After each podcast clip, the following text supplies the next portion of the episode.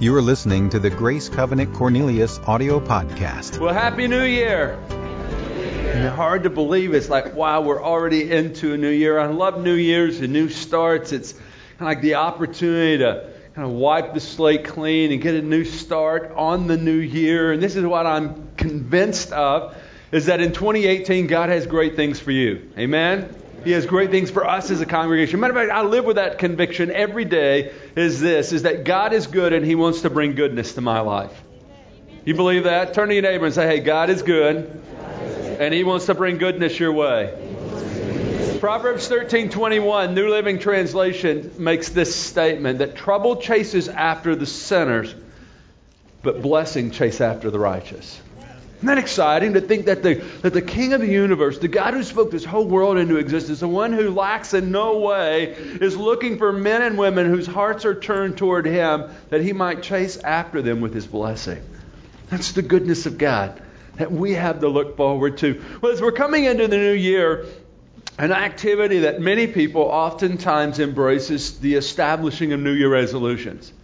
Uh, just a interesting. I mean, how many of you had at least one, or maybe two, or maybe a half dozen New Year resolutions? Raise your hand really quick.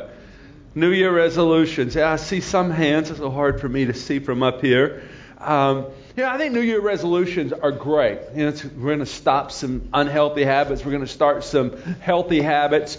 So it's a great activity to embrace if you follow through. The follow through becomes the challenge, right?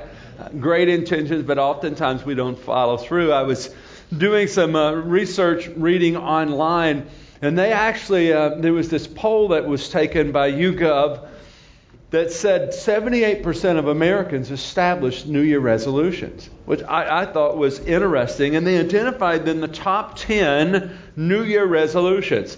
Uh, any guesses at what made the top 10? Lose weight. Lose weight. What else? Stop shopping. Oh, stop smoking. I was thinking about my wife but when I said stop shopping. I don't think she's in this service. I think she's coming to the next service, so I'm okay. So stop smoking, lose weight. What else? Exercise. Exercise. Eat better. Save money. Always something about finance. Let me give you the top 10. Number one's eat better. Number two's exercise. Number three, spend less money. Number four is self care, like getting more sleep. Number five is read more books. Number six, learn a new skill. Number seven, get a new job. Number eight, make new friends. Number nine, get a new hobby. Number ten, focus more on appearance. But interesting, not only in 2018, but if you look back over the years, usually always somewhere at the top of individuals' New Year resolutions is, is what? Get into shape. In the month of January, the gyms are packed. Uh, so, whatever gym you go to, Planet Fitness or wherever you go, and you go in January, and how many of you know you can't even get on a machine, right? Go back in February, it's not a problem. right? Well, we start out the gate really good, but it's that follow through that's that's critical. But I think, I think this is great news. We should work hard at getting into shape physically and staying in shape. Your health is better, your life is better when you're in shape. So I encourage everyone, everyone here today, that you need to have some kind of exercise program. It probably wouldn't hurt if you cut out some of the Krispy Kreme donuts, right? Now, being in physical shape is, is really good. But of greater value than being in shape physically is being in shape spiritually. Just as we all need like a, a routine of physical exercise, even more so, even more so, we need a routine of spiritual exercise that helps us grow in our relationship with Christ and that helps us grow in our faith life. And Paul emphasizes this for us in 2 Timothy chapter 4, verse 7 and 8. And this is the theme verse for our series. For the next four weeks, we're, gonna, we're talking about this whole concept of, of getting into shape. Now, how can we get into shape? Well, notice what Paul says here Philippians 4 7 and It's on the screen, so let's read it together. And my hope is, by the time we end this series and uh, by the end of January, that all of us are going to have this verse memorized. So we're going to come back to this verse uh, every week, and we're going to say it together. But let's say it for the first time this morning. Would you read with me? Train yourself to be godly. For physical training is of some value, but godliness has value for all things, holding promise for both the present life and the life to come. So, right out the gate, notice what Paul says train yourself to be godly. And I did a little, a little digging into this word train. In the, the, Greek language in which the New Testament was originally writ, written in, the Greek word for train is gymnazo. And we get our word, what, gym from that. We get our word gymnastics from that. But I thought it was interesting, and even for me, a bit humorous. The, the word gymnazo literally means, going back to the Greek, literally means to exercise naked. now, I don't encourage you to do that literally, like go to Planet Fitness and try to exercise naked. That would be embarrassing, might get you in trouble. But that's the literal meaning of the word gymnazo. But as, as Paul is using the word here, it means to embrace a vigorous process or routine that brings about development, that brings about growth. So he says what? To train ourselves, to train ourselves to be godly. In other words, we need to consistently embrace a process, a routine that's helping us grow to become godly or helping us become more like Christ.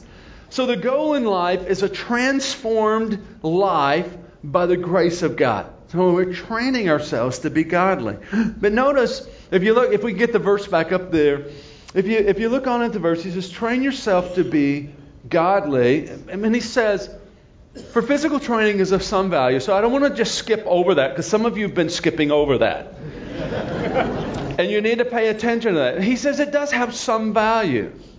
So this is just a, a, word of exhortation. Right now, don't look to the left, don't look to the right, just look straight ahead. Some of you need to get into shape. Some of you need to take care of your physical body.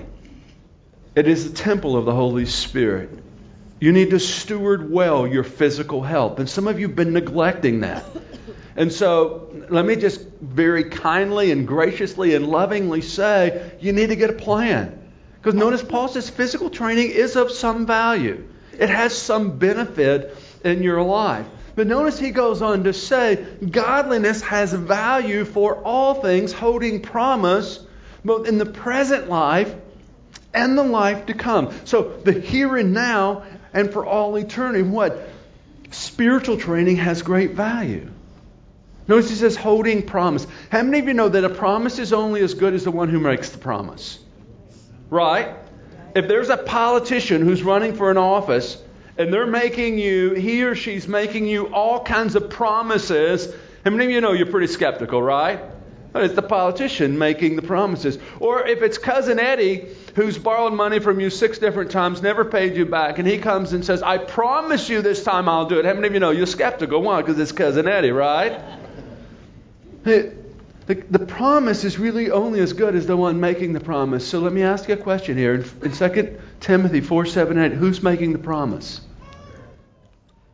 Let me ask it again. Who's making the promise?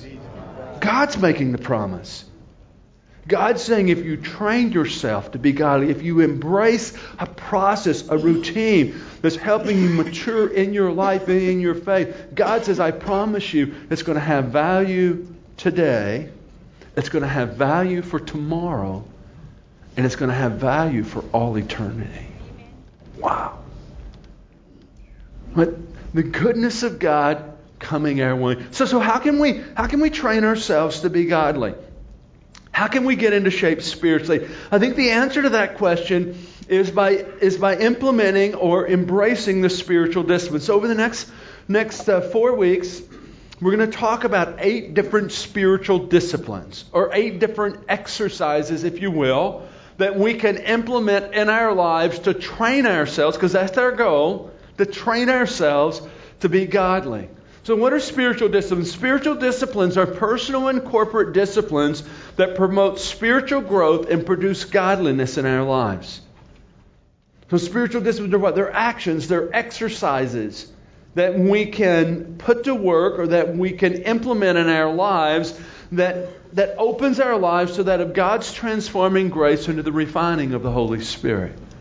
So there are means or tools. It's kind of like if you were going to say, if, if it was in your mind to say, hey, I'm going to get into shape physically, I'm going to go to the gym. If you go to the gym to get into shape physically, there's probably some different pieces of equipment that you would utilize, right? So let's just say, for the sake of example, let's say it's cardio day. Uh, so it's cardio day. You go into the gym and you get on an elliptical trainer or treadmill. Now, how many of you know the elliptical trainer or the treadmill cannot make you physically fit? Right? But it's the means, it's the tool that you're using to reach your goal. Because your goal is what? To be physically fit, to be to have your cardio healthy. So it's the tool you use to reach your goal. Listen, it's the same way with spiritual disciplines. What are they? They are tools, they're means, they're avenues through which we can train ourselves to be godly. Richard Foster, in his book Celebration of Disciplines, which is a classic, if you want to go deeper, if you want to read more about the spiritual disciplines, I'll, i would highly recommend uh, Richard Foster's book. But he makes this statement in his book. Let me read just a couple sentences. He says, God has given us the disciplines of the spiritual life as a means of receiving His grace. This discipline, the disciplines allow us to place ourselves before God so that He can transform us. So, spiritual disciplines and us training ourselves to become godly is not just about working harder. It's not just about more self effort. Okay, I'm going to be I'm going to be more disciplined. Now, obviously, you have a role to play in the process.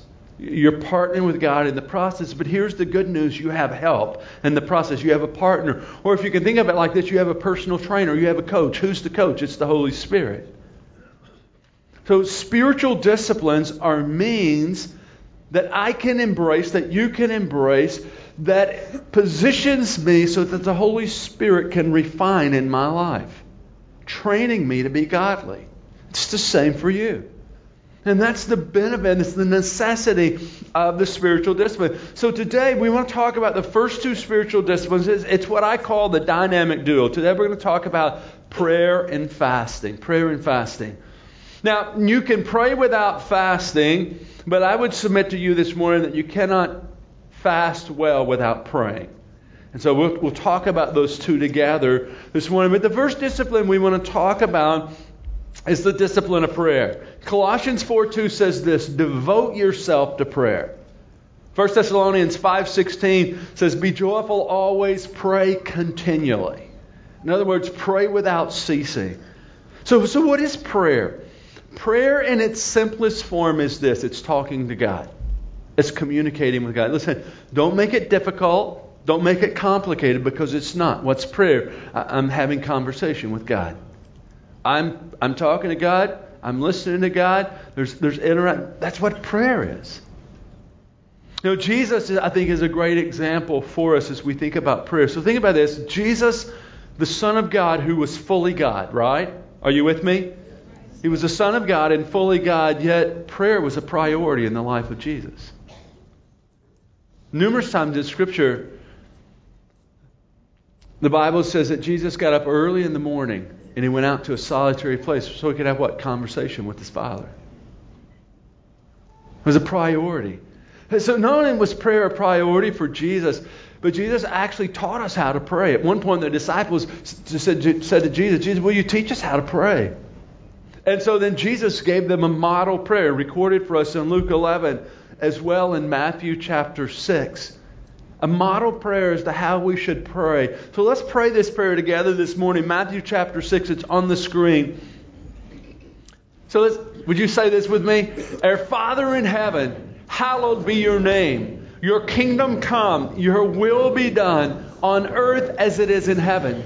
Give us today our daily bread Forgive us our debts as we also have forgiven our debtors. And lead us not into temptation, but deliver us from the evil one. So Jesus made prayer a priority. Jesus taught us how to pray. Jesus also expects us to pray. He expects us to pray. Now, how do I know that? In Matthew chapter 6, verse 6, notice what Jesus said. This is the Sermon on the Mount. He says, But when you pray, Notice he didn't say if you pray. If you no, that's not what he said. He says when you pray. How many know the very structure of that sentence means this? Jesus expects us to pray. He says, when you pray, this, this is how you should pray. Go into your room, close the door, pray to your Father who's unseen, then your Father who sees what's done in secret will reward you. So just as Jesus made prayer a priority, so, so it should be a priority in our lives. And I think here's the exciting news as, as we commit to the spiritual discipline of prayer, our lives are changed, situations change, and God reveals Himself. It happens when? When, when we pray. So prayer should not be like some optional activity, nor should, nor should it just be like something we do on Sunday. Well, I, I pray on Sunday, I go to church and I, I pray on Sunday. And I think that's great, but what about Monday? And what about Tuesday? And what about Wednesday? What about like every season of your life? Whether we would, again, 1 Thessalonians 5 6, he said, pray continually. Now, one of the things I try to do in my own life, and I don't always get this right every day, but, but I try to start my day with God. So I start my day in prayer, and then I take God with me throughout the day. So as I'm driving down the interstate 77, I pray a lot nowadays. As I'm in my office, I pray. As I'm on my way to do a hospital visit, I pray. Uh, and it's not complicated, and it's not, you know, long paragraphs. I, I just kind of have conversation with God. You know what? That's what prayer is. And as we pray, what our lives are transformed. Because prayer is the means for us to train ourselves to be godly. You know, as you think of prayer, it's critical for us for a number of number of reasons. I just want to give you three really quick. Prayer is the means of connecting in relationship with God. It's communication, right? How do we grow in relationship? By having conversation, right? Like if I wanted if I wanted to get to know Tom better, then Tom and I would like maybe have coffee one day and we would just have conversation and in that conversation I would discover more about who Tom is, about his family, about his work, about different details of his life. But it would happen in conversation, communication. It's the same in our relationship with God. So prayer is the avenue that, that we connect in relationship with God. I think prayer is also the way we partner with God. So how do we partner with God? Because the scripture says we're, we're God's fellow workers or we're his co-laborers. So how do we partner with God? How do we know which step to take, what decision to make? It's through prayer. Not only is prayer the means that we can partner with God, but prayer is the avenue through which God's power is released. You want to experience more, more of God's power in your life? And I would encourage you to spend more time in prayer. It really is the way that we connect, that we connect to the power source. So prayer, talking with God is vital for our lives. It's vital in this training process as we're as we're training ourselves to be godly. It's prayer that's shaping our lives. Mark Batterson in one of his books made this statement. I have the quote on the screen. Listen as I read this. He says, Prayers are the best predictors of your spiritual future. Who you become is determined by how you pray. Ultimately, the transcript of your prayers becomes the script of your life. I love that lesson. The transcript of your prayers becomes what? The script of your life. But so prayer is a discipline that we can embrace that trains us, that trains us to be godly. A second spiritual discipline that can help us to train ourselves to be godly is fasting fasting. We're beginning our, our new year with 21 days of fasting, and I hope that you will join us in some way in this spiritual adventure. Now, every year we start the year with a 21 day fast because I think it's a great way just to opening to open our lives individually and our con- and our church family to God's blessing. As, as, as we fast, we set aside the first part of the year Say, God, we want to seek you. We want to open our lives to you. Now, I know some of you have been here for a number of years and you're thinking, well, uh, fast 21 days, I did that last year. I check it off my list. I don't need to do it again. And that's kind of like saying, well, I, I had lunch yesterday. I probably won't have lunch for a week. Or I went to the bathroom yesterday. Okay, probably check that off my list. I won't need to do that for 10 days. It doesn't work that way, right? How many of you know there's, there's some disciplines, there's some actions that we need to take in an ongoing way to be healthy?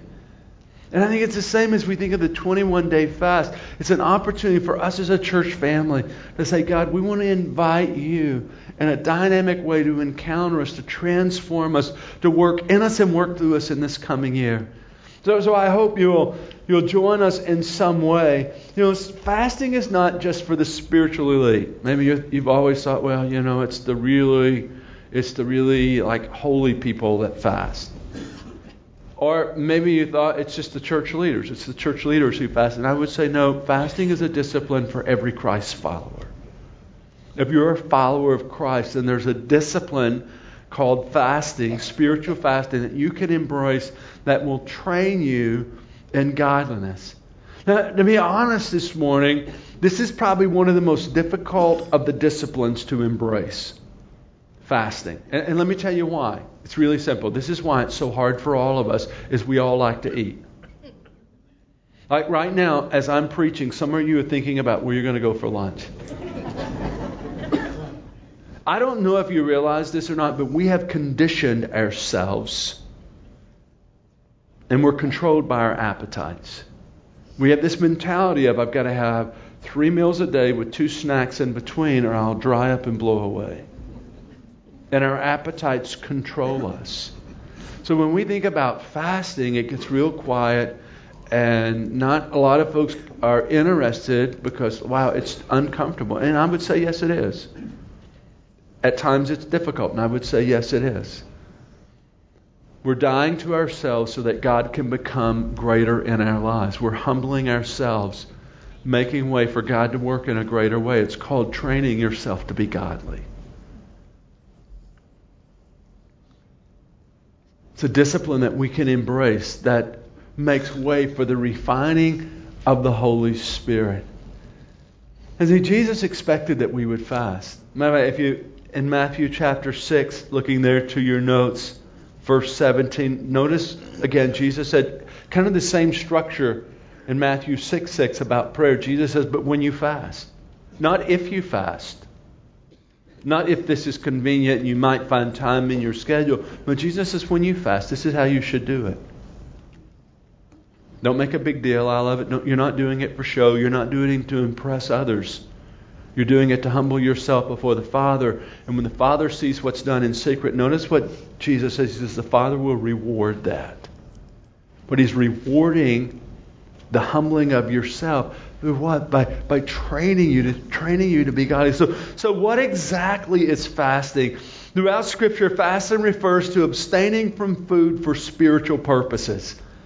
Through fasting, we deny our physical need for food to open our lives in a greater way to God and to God's Word. Now, there's multiple ways that you can fast, and it's not my place to tell you how to fast. But let me just identify quickly three different types of fast. There's more than three, but for the sake of time, three different types of fast. There's what we would call an absolute fast, which means this no food, only water. And Jesus Jesus embraced an absolute fast. We know Moses embraced an absolute fast. And then there's what, what's become known as the Daniel fast, named after the prophet Daniel, who for 21 days had no meats, no breads, no sweets, fruits and vegetables. It's a Daniel's fast. And then there's what we would call a partial fast, and that you could say, well, I'm going to fast a meal a day for 21 days, or two meals a day for 21 days. Um, Again, it's not my place to tell you how to fast, because I'm not the spiritual dictator here, but it is my place to challenge you that fasting is a healthy spiritual discipline that will, that will train you in godliness. Opening a way for the Holy Spirit to work in and through your life. You know, what I've discovered just in my own personal experience, is that the how of the fast is not as important as the why. I said motive really matters. So, so what's the why? What's the why of you embracing the discipline of fasting? And as we humble ourselves, as I've said, and as we partner fasting with prayer, what, what, what happens is breakthrough. I mean, you could check this out in Scripture, and I don't have time this morning to go deep into this, but I would encourage you to do a study on fasting Just read every, every story you find in the Bible about fasting. Just read that story, and you'll be amazed at how God works as individuals humble themselves as they embrace this discipline of fasting. It brings what? Breakthrough. Breakthrough in your life. Breakthrough to deeper relationship with God through surrender. Breakthrough to finding God's help in time of crisis. I mean, we have the story of Esther who declared a fast, and, and the Jewish people were saved. We have Daniel who declared a fast. He and his, his four friends were rescued from death. We have Ezra who declared a fast. King Jehoshaphat. But there's help in time of crisis. Not only that, there's breakthrough to clarity of direction. When? When we fast. It's almost like either God's speaking louder or we're hearing better, maybe both. But when we fast, I know for my wife and I, in our married life, we've never made, we've never processed a major decision without prayer and fasting. Because this is what I know. My understanding is so limited, and so is yours. We know a little bit about what happened yesterday. We're living in today, and we have no idea what tomorrow holds. Are you with me? That true? So, if you're making a major decision, how many of you would like some insight into what you should do in relation to that major decision? Man, I'm all for that. Through prayer and fasting throughout Scripture, individuals had breakthrough to clarity of, uh, uh, of direction as to the decision. Hey, folks, what I would want you to know this morning is that the spiritual discipline of, of fasting can bring breakthroughs in the spiritual realm that will never happen in any other way. The discipline of fasting releases the anointing, the favor, and the blessing of God in the life of, of Christ followers who are willing to seek God. So we have this morning this dynamic duo of prayer and fasting. When we implement these two disciplines, what happens in our lives? Well, it opens our lives for God's transforming grace. It, it positions us for it positions us to experience God's power, His supernatural power in our lives. It trains us to be godly, opening our lives to both value in this life and the life to come. But one of the things I've come to discover is that the disciplines only work if I put them to work. Now, James 1.22 says this, don't just be hearers of the word, but be, can you finish it for me? Doers of the word. Don't just be hearers of the word, but do, do in other words, we need to put to work that which we know. Now, let me leave you this morning with a word picture that I think maybe some of you will really be able to connect with. At some point in your life, you made a decision. You said, hey, we got to get into shape. I'm tired of being out of shape, been out of shape too long. I'm going to get into shape. So you went somewhere to some store and you bought an elliptical trainer or a treadmill and you brought it to your home because you were going to get into shape. And today, that piece of equipment is like a clothes rack. It's not what it was created for.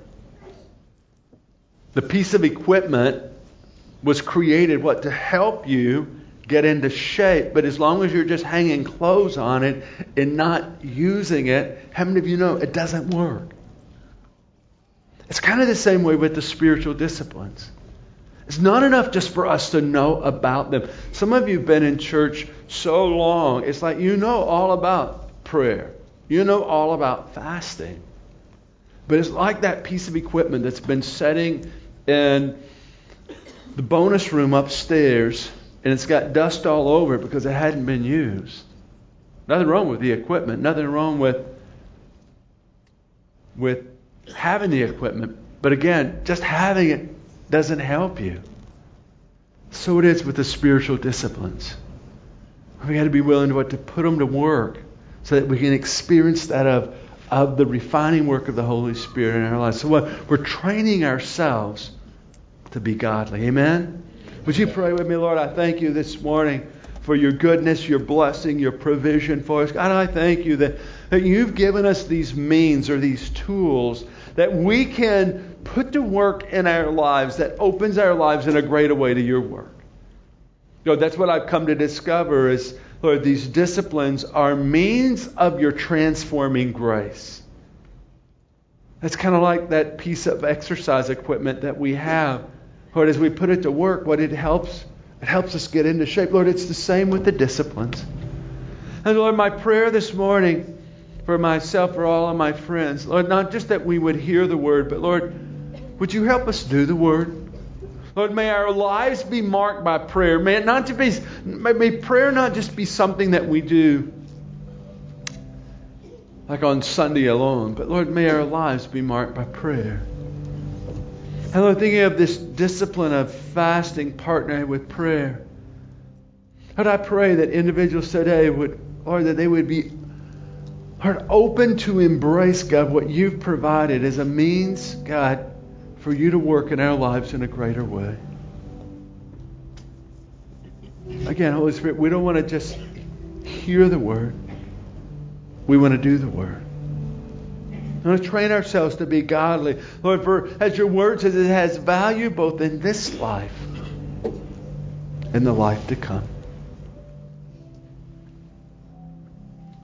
Holy Spirit, just speak to our hearts this morning about, Lord, how we need to apply this message today as we open our lives to you in a greater way in this coming year. I pray these things in Jesus' name.